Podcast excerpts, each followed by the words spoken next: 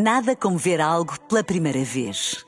Porque às vezes, quando vemos e revemos, esquecemos-nos de como é bom descobrir o que é novo. Agora imagine que viu o mundo sempre como se fosse a primeira vez. Zais. Veja como se fosse a primeira vez.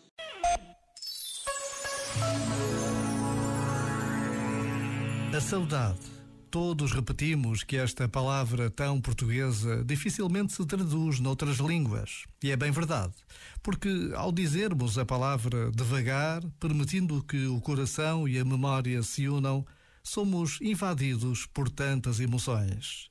Temos saudades de vozes, de cheiros, de abraços, de lugares. Temos saudades da infância ou da juventude. Temos saudades da família, dos amigos.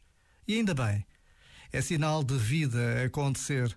Por vezes, basta a pausa de um minuto para nos lembrarmos de que, tal como acontece com tantas memórias, devemos sempre valorizar o bom, o positivo. Já agora, vale a pena pensar nisto.